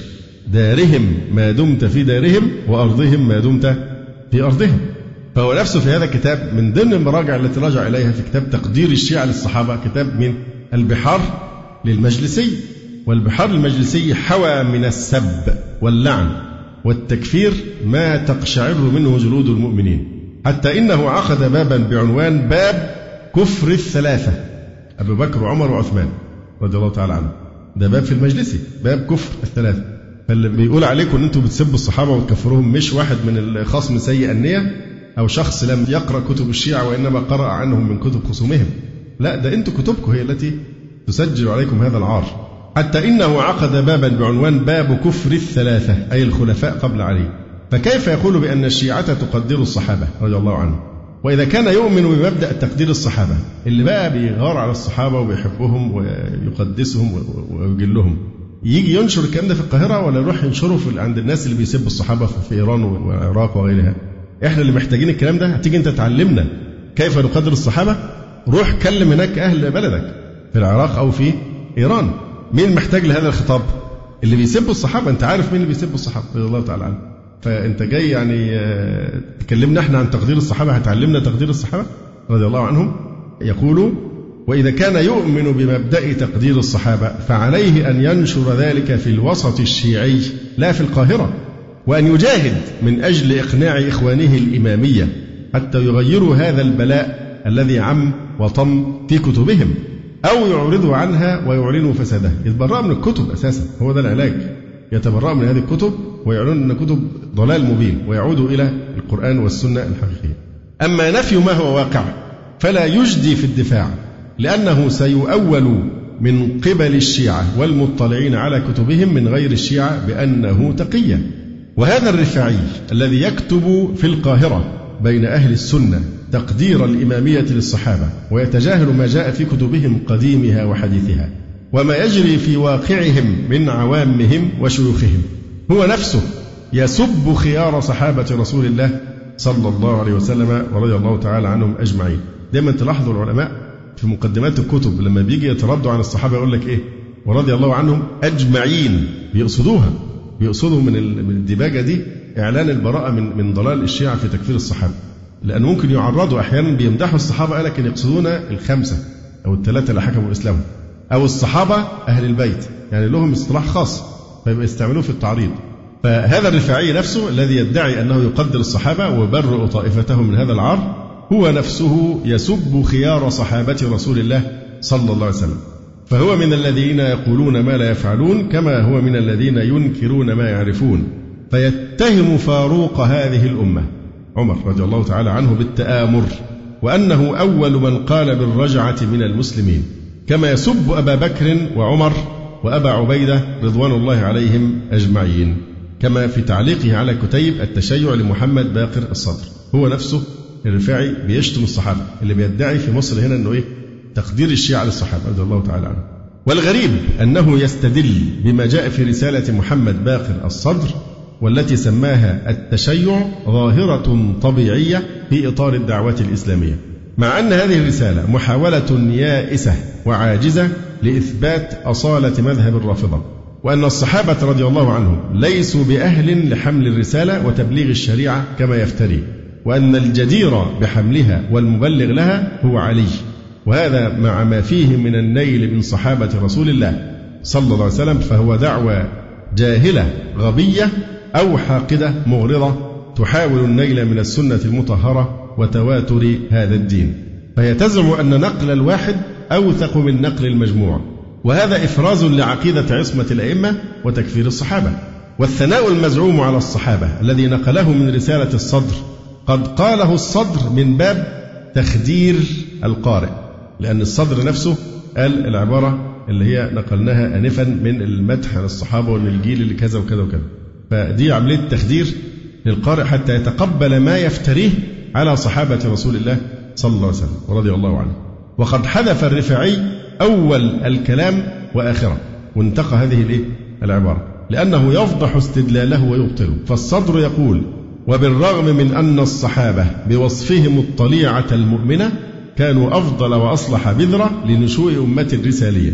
بالرغم من ذلك نجد أن من الضروري التسليم بوجود اتجاه واسع منذ كان النبي حيا يميل إلى تقديم الاجتهاد في تقدير المصلحة واستنتاجها من الظروف على التعبد بحرفية النص الديني وقد تحمل الرسول صلى الله عليه وسلم المرارة في كثير من الحالات بسبب هذا الاتجاه. طبعا ده مش مدح ده بيشتم الصحابة أن هم قدموا أهواءهم على النص على عليه فالسياق إيه بقى؟ لما تقراه كله فلذلك الرفاعي بتر الأول الكلام وآخره وادعى أن محمد بكر الصادق بيمدح مين؟ الصحابة رضي الله عنهم. فهل ترى في هذا النص مدحا؟ إنه يزعم أن الصحابة رضوان الله عليهم يجتهدون مع وجود النص بل يرفضون أوامر رسول الله صلى الله عليه وسلم ويتبعون مصالحهم. فهل هذا هو تقدير الصحابة؟ إن من المعروف أنه لا اجتهاد مع نص وأن مخالفة أمر رسول الله جرم عظيم. فليحذر الذين يخالفون عن أمره أن تصيبهم فتنة أو يصيبهم عذاب أليم. وكل هذه الدعاوى من هذا الرافضي لتأييد فريته وهي دعوى النص على علي وأن الصحابة أعرضوا عن العمل بها لمصلحة راعوها فأي مصلحة لهم في بيعة أبي بكر رضي الله تعالى عنه؟ ولا يستدل الرفاعي من رسالة الصدر فحسب بل ينشر باطلها ويتحفه بتقريضه وتأييده. ويقول في كتيب آخر إن الإمامية يقدرون الصحابة. فأي تقدير هذا؟ إلا إن كان يريد أن تقدير الإمامية للصحابة هو السب واللعن والتكفير فما أجرأ هؤلاء على الكذب. في تفسير الكاشف لرئيس المحكمة الجعفرية في بيروت محمد جواد مغنية يقول هذا الشيعي إن الشيعة لا ينالون من الصحابة ويستدل بقول زين العابدين علي بن الحسين في الصحيفة السجادية من دعاء له في الصلاة على أتباع الرسل وهو اللهم وأصحاب محمد خاصة الذين أحسنوا الصحبة والذين أبلغوا البلاء الحسن في نصرته وفارقوا الأزواج والأولاد في إظهار كلمته وقاتلوا الآباء والأبناء في تثبيت نبوته. وطبعا الصحيفة التي ينسبونها لعلي بن الحسين آه، ويقدسونها كأنها وحي أكثرها كذب على علي بن الحسين كما قال شيخ الإسلام ابن تيمية رحمه الله تعالى. يقول جواد هذه المناجاة جاءت في الصحيفة السجادية التي تعظمها الشيعة وتقدس كل حرف منها وهي رد مفحم لمن قال إن الشيعة ينالون من مقام الصحابة رضوان الله تعالى عليهم أجمعين. واحد تاني اسمه حسين يوسف مكي العاملي قال لا نسوغ لأحد أن يسبهما. يعني الشيخين رضي الله عنهم. ولا أن يتحامل على مقامهما ولا أفتينا لأحد بجواز سبهما. فلهما عندنا من المقام ما يقتضي الإجلال والاحترام وإننا نحرص كل الحرص على تدعيم قواعد المودة والألفة بين المسلمين. يعطيك من طرف اللسان إيه؟ حلاوة. جواد مغنية بيجيب بقى المناجاة دي بيستدل بيها ويدعي أنه الشيعة لا تنال من مقام الصحابة وبيأتى بكلام علي بن الحسين. يقول الشيخ القفاري إنكم لم تقتفوا أثر الإمام علي بن الحسين. لأن ما جاء في كتبكم قديمها وحديثها وما يحدث في واقعكم دليل على مفارقتكم لنهجه لأنه كان باعترافكم وبنقلكم عنه كان يترضى عن الصحابة رضي الله عنهم. فأنتم ليس بإمامكم اقتديتم ولا بقولكم صدقتم والتزمتم. ومغنية الذي يكتب هذا الكلام هو الذي يقول في كتابه في ظلال نهج البلاغة عن الخليفة الراشد ذي النورين صاحب الجود والحياء. وصهر النبي صلى الله عليه وسلم في ابنتيه ومجهز جيش العسرة وصاحب الهجرتين والمبشر بالجنة من رسول الله صلى الله عليه وسلم. يقول هذا الرافضي مغنية فيه إن عثمانا انحرف عن سنة الرسول والعياذ بالله وخالف شريعة الإسلام واستأثر هو وذووه بأموال المسلمين فامتلكوا القصور والمزارع والرياش والخيول والعبيد والإماء. ومن حولهم ملايين الجياع والمعدمين. طيب هم لما بيشتموا الصحابة عشان بقى ال ال هذا الكلام اللي هو بيقوله. طب لو كانوا بقى أزهد الناس وأعدل الناس وكذا وكذا هل هذا كان سيشفع لهم عند الشيعة؟ ولا السبب هو اعتقادهم أنه غصبوا الخلافة آه، من آل البيت؟ فمهما فعلوا لو كان الصحابة حتى على خلاف ما يقولون وهم يعتقدون مناقبهم لا تطاولوا عليهم أيضا لأن القضية عندهم هي قضية الإيه؟ الإمامة. لكن هم بيحاولون التأثير على جهلة أهل السنة الذين يرددون هذا الكلام الفاسد بالتشنيع على عثمان بن عفان رضي الله عنه وقد ناقشناه من قبل بالتفصيل وأجبنا عليه. يقول أيضا مغنية وكان الزبير وطلحة وعائشة وراء ما حدث لعثمان وعليهم تقع التبعة في دمه ويتهم عمر رضي الله تعالى عنه وأهل الشورى الذين فوض لهم عمر اختيار خليفة من بعده يتهم الجميع بالخيانة والتآمر. ده اللي بيقول إحنا إيه؟ نحترم مقام الصحابة. فأي احترام لمقام الصحابة؟ وهذا كلام الحاقد يوجه لخيارهم رضي الله تعالى عنهم. وأي إيذاء لرسول الله صلى الله عليه وسلم أشد من هذا الإيذاء الذي يوجه له بسب بعض زوجاته وأصهاره وخيار أصحابه. بعد هذا كله كيف نفسر هذا التناقض من هؤلاء الروافض؟ هل هذا تقية؟ والتقية عندهم تسعة أعشار الدين ولا دين لمن لا تقية له أو هي مؤامرة للدعاية للشيعة والتشيع. ينتقد الدكتور القفاري موقف الشيعة من الصحابة أو الشيعة المعاصرين فيقول هل تغير موقف الشيعة المعاصرين نحو الصحابة رضي الله عنهم؟ هل حقيقة ما يقول هؤلاء أو تقية ومصانعة؟ إننا نقول للخنيزي وأحمد مغنية والرفاعي ومحمد جواد مغنية وغيرهم ممن يقول إننا نقدر الصحابة. ولا ننقصهم ونترضى عنهم. تلك كلمات طيبة تنزل على قلوبنا بردا وسلاما. ومرحبا بهذه الروح الكريمة الجامعة الموحدة بين المسلمين. وإننا لنفتح صدورنا لكل كلمة توفق ولا تفرق. ونستبشر بكل محاولة صادقة لرفع تلك الأدران والصفحات السوداء التي تمس صحابة رسول الله صلى الله عليه وسلم. ولكن ألا يعلم الخنيزي وغيره أن المكتبة الشيعية المعاصرة قد أخرجت كتبا مليئة بالسب والطعن والتكفير لخيار صحابة رسول الله صلى الله عليه وسلم. فلما القول بأن شيعة العصر الحاضر لا يسبون وأن سب الشيخين عندهم فسق؟ فهذا أحد آيات الشيعة ويدعى حسين الخراساني يقول في كتابه الإسلام على ضوء التشيع والذي أهداه إلى مكتبة دار التقريب بالقاهرة. وجاء على غلافه بأنه قد نشر باللغات الثلاث العربية والفارسية والإنجليزية. وحاز على رضا وزارة المعارف الإيرانية. يقول في هذا الكتاب تجويز الشيعة لعن الشيخين أبي بكر وعمر وأتباعهما فإنما فعلوا ذلك أسوة لرسول الله صلى الله عليه وسلم واقتفاء لأثره شوف الكذب على الرسول نفسه عليه السلام. يقول أيضا فإنهم ولا شك طبعا كما يفتري قد أصبحوا مطرودين من حضرة النبوي يعني يقصد حضرة النبوة وملعونين من الله تعالى بواسطة سفيره صلى الله عليه وسلم. ولا شك أن اللعن هنا سيرتد لإيه؟ يعني لقائله. فانظر كيف يلعن أحد آياتهم وليس واحدا من عوامهم. يعلن أن اتجاه الشيعة هو اللعن والتكفير لعظيمي هذه الأمة. وأفضل الخلق بعد النبيين ومن أمر الرسول صلى الله عليه وسلم أمته بالاقتداء بهما. بالعكس الحديث بيقول اقتدوا بالذين من بعدي أبي بكر وعمر رضي الله تعالى عنهم وأنهم يرون لعنهما شريعة ودينا فكيف ينكر أولئك وجود السب مع هذا اللعن والتكفير الصريح الذي يجاهر به ويطبع باللغات المختلفة؟ وقد وقع بيدي كتاب من كتب الأدعية عندهم باللغة الأردية. موثق من ستة من شيوخ الشيعة ووصف كل منهم بأنه آية عظمى منهم الخوئي والخميني وشريعة مدني. في هذا الكتاب الموثق من هؤلاء الآيات دعاء بالعربية. بحدود صفحتين. كتاب يتضمن لعن أبي بكر وعمر رضي الله عنهما وابنتيهما أمهات المؤمنين عائشة وحفصة رضي الله عنهما. طبعا دعاء طويل جدا دعاء مشهور قوي اسمه دعاء إيه؟ صنمي قريش. تحفة مقبول أو دعاء صنمي قريش.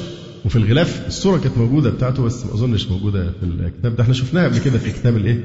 آه، دعوة معروف جدا ده شيء معروف الخميني ماضي عليه من الناس اللي أوصوا بهذا الدعاء. بيقول إيه؟ الدعاء ده جزء منه إن دعاء بشع جدا طويل جدا الدعاء كله لعن وسب. فمن ضمن العينة مما جاء في هذا الدعاء اللهم نستغفر الله من هذا الكفر والضلال. اللهم لعن صنمي قريش وجبتيهما وطاغوتيهما وإفكيهما.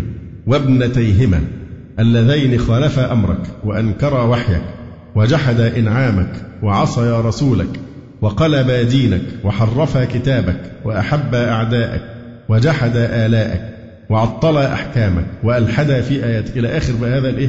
الكلام البشع هكذا يوجه هؤلاء الآيات كل شيعي على وجه الأرض لأن يدعو بهذا الدعاء ويتعبد الله بهذا اللعن ليزرعوا الحقد والكراهية في نفوس أتباعهم ضد خير القرون ومن اتبعهم بإحسان إلى يوم الدين. وليضعوا العقبات والعراقيل في وجه كل تآلف وتقارب. وحتى يضمنوا أن باطلهم لا ينكشف يخدعون ويخادعون بقولهم إننا لا نسب وهيا إلى التقارب والتعاون. إذا الشيعة لم تترك السب واللعن ولا يزال طائفة من شيوخهم يهذون بهذا الضلال وعوامهم على أثرهم يهرعون يشتمون ويكفرون. وقد كشف لنا الشيخ موسى جار الله حينما زار ديار الشيعة في إيران والعراق وحضر مجالسها ومحافلها وحلقات درسها في البيوت والمساجد والمدارس. فاطلع على ما يدور في واقع الشيعة من تكفير لمن رضي الله عنهم ورضوا عنه.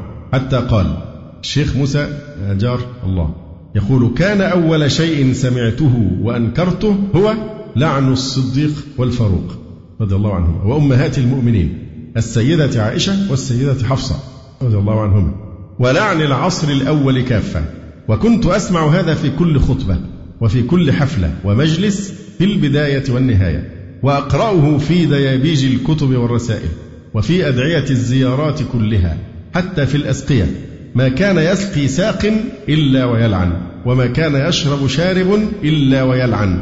وأول كل حركة وكل عمل هو الصلاة على محمد وآل محمد واللعن على الصديق والفاروق وعثمان الذين غصبوا حق علي بزعمهم وظلموه. حتى أصبح السب واللعن عندهم.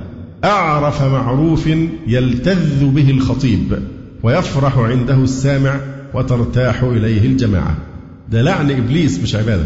إبليس نفسه ما عندناش استحباب لعن إبليس. يعني بدل ما تقول سبحان الله وبحمده أو استغفر الله أو لا حول ولا قوة إلا بالله ما ينفعش تقول اللهم لعن إبليس اللهم لعن إبليس. يعني لعن إبليس وهو أحق من يلعن عندنا في الإسلام الإسلام يعني يوغد علينا عملية اللعن. إن اللعانين ليسوا بشفعاء ولا شهداء يوم القيامة والمؤمن لا يكون طعانا ولا لعانا. حتى مع من يستحق اللعن. الإنسان لا يعود نفسه على قضية الإيه؟ اللعن أما هؤلاء فاللعن عندهم له لذة لا تقاوم. قاتلهم الله. يقول وهذا الواقع المظلم الذي تجري ألسنة أهله بالتكفير واللعن والسب ليس بغريب على من يرتضع منذ طفولته كره أصحاب رسول الله صلى الله عليه وسلم.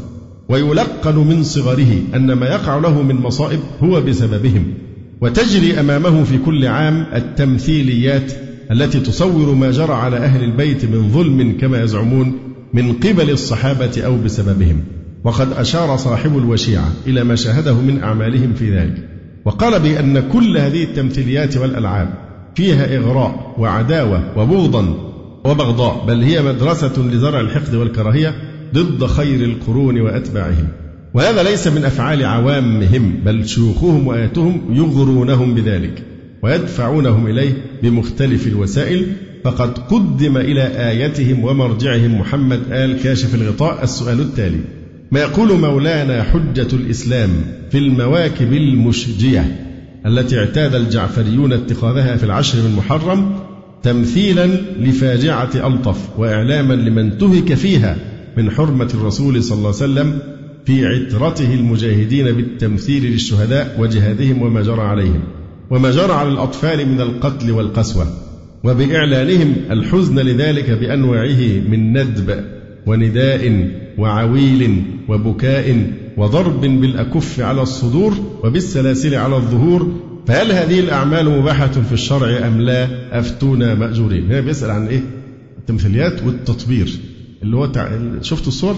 السكاكين ويعوروا يجرحون رؤوسهم وأجسادهم عشان الدماء إيه؟ تسيل بصورة مقززة جدا ومنفرة ولذلك الغرب يستعمل هذه الصور للتنفير عن الإسلام. وحتى الأطفال الأبرياء يخبطوا رؤوسهم بهذه الأشياء حتى يعني ينزف الدم على وجوههم المهم بعد السؤال ده كله بقى بيجيب قال آه، كشف الغطاء بيقول إيه؟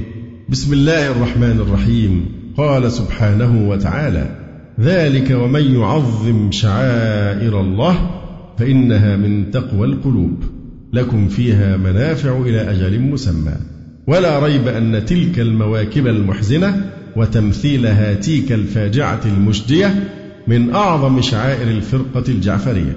يبقى النياحة واللطم وأفعال الجاهلية صورة من صور تعظيم شعائر الله وعلامة تقوى القلوب ولا حول ولا قوة إلا بالله. فهو يعد هذه البدعة الخطيرة في دينهم والتي هي من أعظم الباطل من شعائر الله. فإذا كان هذا رأي مرجعهم فما بالك بمن دونه؟ مع أنه يجري فيها تعذيب للنفس وقتلها. مش عارف قتلها دي أنا مش متأكد منها الحقيقة. هل بيحصل قتل؟ توصل للقتل؟ وفي تمثيل القتل لكن ما أعتقدش بتوصل لكده. برضه الروح غالية عليهم يعني. وتكفير المسلمين من الصحابة والتابعين والنياحة ولطم الخدود والشرك بدعاء المخلوق إلى آخر ما يعلم بطلانه من الإسلام بالضرورة. ومع ذلك يتفاخر شيخهم محسن الأمين أنه أقام مجلسا للعزاء في دمشق كما يزعم حضره عدد كبير وختم باللطم المهيج المؤثر. وواحد فعلا شفت مرة واحد من شيوخهم في تسجيل يعني. بيتكلم وبعدين مرة واحدة راح داخل في اللطم وقعد إيه رمى العمامة على راسه وقعد يلطم. لعل بعضكم رأى هذا؟ وقعد يلطم على وجهه كالنساء. هذه الأعمال التي تجري منهم في المحرم من كل عام. لا موضوع لها إلا سب الصحابة. طيب هو الحسين رضي الله عنه قطعا قتل شهيدا رضي الله عنه. لكن مين أولى ما هو علي أيضا قتل شهيدا. أمير المؤمنين علي رضي الله عنه قتل شهيدا. طب ليه ما بتقيموش النياحة بهذه الصورة على أمير المؤمنين علي رضي الله تعالى عنه؟ طيب هو موت علي والحسين أخطر ولا موت الرسول عليه السلام؟ لماذا لا تقيمون النياحة على وفاة الرسول عليه الصلاة والسلام؟ فلا موضوع لهذه الأعمال في شهر المحرم من كل عام إلا سب الصحابة وإعلان الشرك بالله حيث تسمع أصواتهم تردد يا حسين يا حسين وتصب اللعنات على العصر الأول ولا سيما الخلفاء الثلاثة رضي الله عنهم. فتزرع في نفوسهم أحقادا لا حدود لها ولذلك ترى المعاصرين منهم يكتبون عن الصراع المزعوم بين الآل والأصحاب وكأنه واقع الساعة. وكأنه خطر محيط بالأمة يهدد وجودها ده حتى لو كان حصل فعلا صراع بين الصحابة والآل وده غير حقيقي على الإطلاق. خلاص مرحلة تاريخية وانتهت. لا ده هم بيتكلموا عن إن الرياحة دي لازم تبقى إلى قيام الساعة. يفضلوا في مناحة دائمة لا تنتهي. هذا ولا تزال مظاهر الطعن والتكفير للصحابة موجودة ومستمرة عبر روافد أخرى. وشيوخهم يمدونهم بهذا الغي ويدفعونهم إليه. ولا يقصرون. فمن هذه المظاهر الموجودة والروافد الجارية التي لا تنبت إلا أشجار الحنظل ولا تزرع إلا الفرقة والحقد والبغضاء والتي لم تتوقف حتى هذه الساعة. ما يلي؟ أولا لا تزال تقوم حركة نشطة لبعث التراث الرافضي القديم ونشره بين الناس وترويجه بينهم. وهذا التراث مليء باللعن والتكفير والتخليد بالنار للمهاجرين والأنصار الذين رضي الله عنهم ورضوا عنه. وفي مقدمتهم الخلفاء الثلاثة وبقية العشرة المبشرين بالجنة ما عدا أمير المؤمنين عليا رضي الله تعالى عنه. فكيف يقال إن شيعة هذا العصر لا يسبون وهم قد ألبسوا تلك الصفحات السوداء المظلمة ثيابا جديدة ونشروها بين أتباعهم بلا نقد ولا اعتراض؟ ثانيا ولا يزال أيضا هناك مجموعة كبيرة من شيوخهم المعاصرين قد تفرغوا لهذا الباطل. فلا هم لهم فيما يكتبون وينشرون إلا سب رجال الصدر الأول وتجريحهم. وكأنه لا هم للشيعة في هذا العصر إلا هذا. تخصصت كتب عندهم لهذا. تفوق ما جاء في كتبهم القديمة في البذاءة وسوء المقال. مثل كتاب الغدير لشيخهم المعاصر عبد الحسين الأميني النجفي. المليء بالدس والكذب والطعن في من رضي الله عنهم ورضوا عنه وعليه تقريضات عدد من آياتهم. وكانت حملته ضد صحابة رسول الله صلى الله عليه وسلم ولا سيما الخليفة الراشد عمر بن الخطاب رضي الله عنه محل رضا أعداء الأمة. كما تجد ذلك مثلا في كلمات بولس سلامة الشاعر النصراني. فهذا الشخص المدعى عبد الحسين الأميني ألف كتاب الغدير. تخيلوا بعد ألف كتاب الغدير واحد شاعر نصراني عشان يكتب له مقدمة تقريض فالنصراني سعيد جدا بالكتاب وبإيه؟ ويمدحه. يقول كما تجد ذلك مثلا في كلمات بولس سلامة الشاعر النصراني الذي استكتبه هذا الرافضي في مقدمة الجزء السابع من الكتاب. فكتب كلمات يظهر فيها رضاه وغبطته بما قام به هذا الأفاك ضد الأمة ودينها وإشادته بحملته المسعورة ضد فاروق هذه الأمة وعظيمها الخليفة الراشد عمر بن الخطاب رضي الله تعالى عنه. والتي كانت فتوحاته وجهاده ونشره للإسلام شجا وغصة في حلوق الأعداء إلى اليوم. الجزء السابع من كتاب الغدير صدره الرافضي بتقريض هذا النصراني. فكتب له النصراني بعد ذلك يقول وده طبعا من باب المتعوس وخايب الرجل بيقول له وقد شرفتموني بإدراج رسالتي في المقدمة. إنك التقريز بتاعي أضفته في مقدمة الكتاب. وقد شرفتموني بإدراج رسالتي في المقدمة وقد اطلعت على هذا السفر النفيس فحسبت أن لآلئ البحار قد اجتمعت في غديركم وقد لفت نظري على الأخص ما ذكرتموه بشأن الخليفة الثاني فلله دركم ما أقوى حجتكم. ابتهج الرافضي المغفل أو الزنديق المرتدي ثوب الإسلام بثناء هذا الكافر. فبادله بالثناء وقال عن رسالته تلك أتانا من بحاثة المسيحيين القاضي الحر والشاعر النبي. ما أعرفش دي خطأ مطبوع ولا إيه؟ اللي ليه بيوصفه بالنبي دي؟ مش عارف. والشاعر النبيل يمكن قد تكون خطأ مطبوع. الأستاذ بولس سلامة الخالد الذكر فشكرا له ثم شكرا. فالشخص البذيء الذي يتطاول كل ما ذم ونقيصة ولعن وسب وتجريح لصحابة رسول الله صلى الله عليه وسلم يكيل المديح للكافر ويتقرب إليه كما هي عادة الرافضة من قديم الزمان.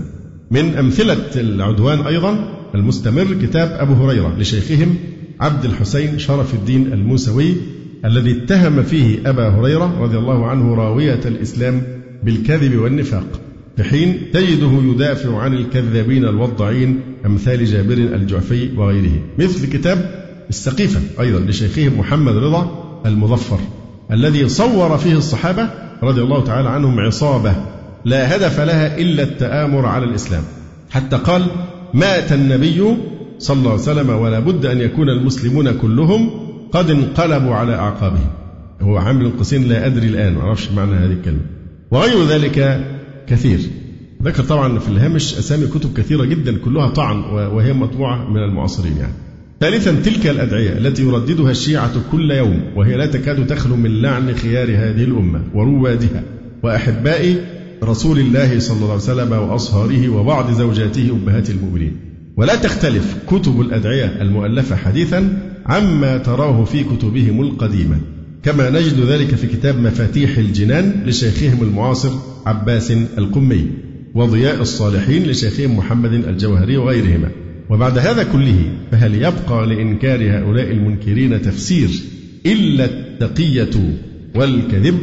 يقول قبل أن أنهي هذا الموضوع أحاول كشف بعض الحقائق المهمة والأسرار الخفية في حقيقة ثنائهم على الصحابة رضي الله عنهم والتي قد لا يهتدي إليها من لم يدمن المطالعة في كتبهم ويتأمل في أساليبهم ومصطلحاتهم. يقول مبينا حقيقة ثناء الروافض على الصحابة. يعني لما بيمدحوا الصحابة نفهمها إزاي؟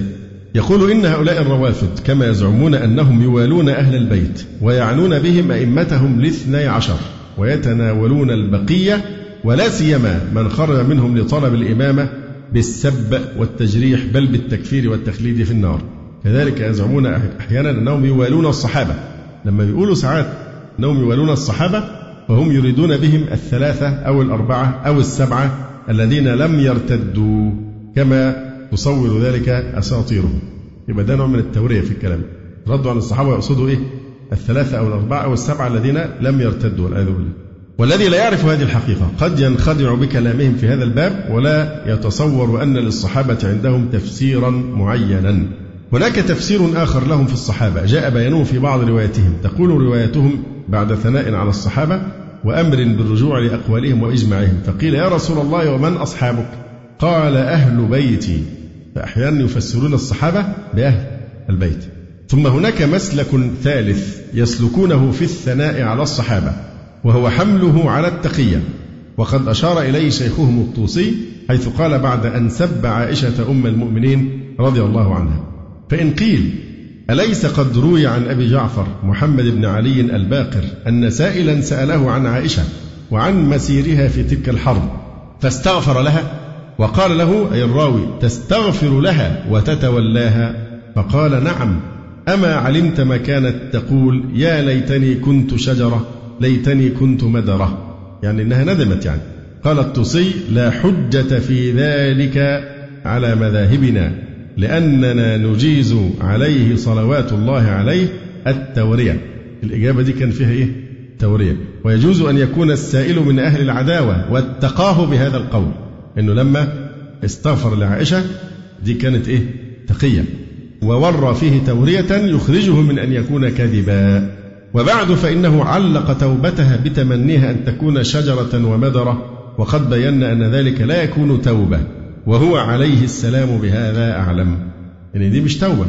إن على الذين يقولون بتقدير الشيعة للصحابة أن يعلنوا خطأ هذه المسالك وعدم صحتها وأن يعترفوا ببطلان تلك الروايات السوداء وأن يصدقوا ولا يتناقضوا حتى يقبل منهم موقفهم. ثم لما يذهبون للرد على أهل السنة إذا قالوا إن مذهب الشيعة الطعن في الصحابة وتكفيرهم. ولا يردون على أنفسهم وعلى كتبهم وعلى مشايخهم المعاصرين الذين لا يزالون يهذون في هذا الضلال. وده كلام يعني رائع جدا. يعني أنتوا ليه بتردوا علينا؟ إذا قلنا لكم إن دينكم هو السب والطعن واللعن إلى آخره. روحوا ردوا على كتبكم التي تقدسونها التي هي حافلة بالإيه؟ وتكرس هذا السب واللعنة تعتبره أعظم عبادة. فما تردوش على أهل السنة. إنما ردوا على كتبكم المقدسة. احرقوها.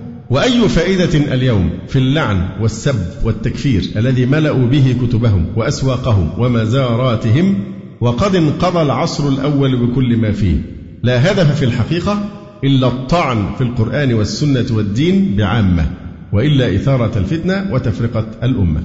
وماذا يبقى من أمجادنا وتاريخنا إذا كان أولئك السادة الأتقياء القادة الأصفياء الأوفياء الرواد الذين نشروا الإسلام وأقاموا دولته؟ وفتحوا البلاد وأرشدوا العباد وبنوا حضارة لم تعرف لها الدنيا مثيلا. إذا كان هؤلاء الرواد الأوائل لكل معالم الخير والعدل والفضائل يستحقون اللعن من أحفادهم وتشويه تاريخهم وهم الذين أثنى الله عليهم ورسوله صلى الله عليه وسلم. وسجل التاريخ الصادق مفاخرهم بمداد من نور. فمن الذي يستحق الثناء والمديح؟ وأين أمجادنا وتاريخنا إذا كان أولئك كذلك؟ أقول قولي هذا وأستغفر الله لي ولكم. سبحانك اللهم ربنا وبحمدك أشهد أن لا إله إلا أنت أستغفرك وأتوب جزى الله فضيلة الشيخ خير الجزاء ونسأل الله جل وعلا أن يرفع مكانة الشيخ في المهديين وأن يجعله علما من أعلام الهدى والدين. ولا تنسونا وتنسوا الشيخ من دعوة صادقة بظهر الغيب. وتقبلوا تحيات إخوانكم في تسجيلات السلف الصالح بالإسكندرية. هاتف رقم صفر ثلاثة فاصل أربعة تسعة أربعة سبعة ستة خمسة اثنان. والتليفون محمول صفر عشرة واحد ستة أربعة واحد تسعة ثمانية صفر. والسلام عليكم ورحمة الله وبركاته.